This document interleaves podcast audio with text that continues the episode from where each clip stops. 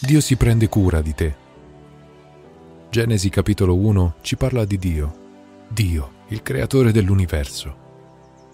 Fino al giorno d'oggi gli scienziati stimano che ci siano 200 milioni di galassie nell'universo, l'equivalente di 28 galassie per ogni essere vivente che abita la Terra. E ciascuna di queste galassie contiene miliardi di stelle.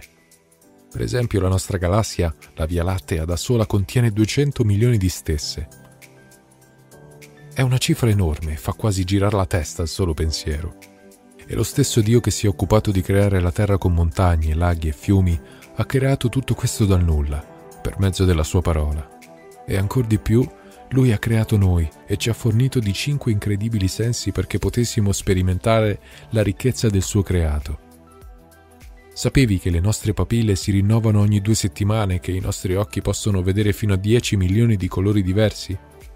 Se Dio nella sua generosità ci ha creato con tali precisi dettagli e ci ha dato queste meravigliose capacità, perché dubitare della sua capacità di prendersi cura di ciascuno di noi? Credi che Dio si preoccupi solamente per quei miliardi di stelle lontane migliaia di anni luce da noi? Credi che allora non si prenderebbe così tanta cura di coloro che ha creato a sua immagine e per cui ha donato suo figlio? Giovanni 3:16 Dio provvede anche per i tuoi bisogni, anche se in questo periodo dell'anno molti si sentono emotivamente e finanziariamente sdrenati. Perché? Perché Dio ti ama. Giovanni 16, 27. Perché ti conosce in modo personale e ti chiama per nome. Isaia 45, 3. Perché desidera prendersi cura di te e provvedere per le tue necessità. Matteo 6, 28, 34.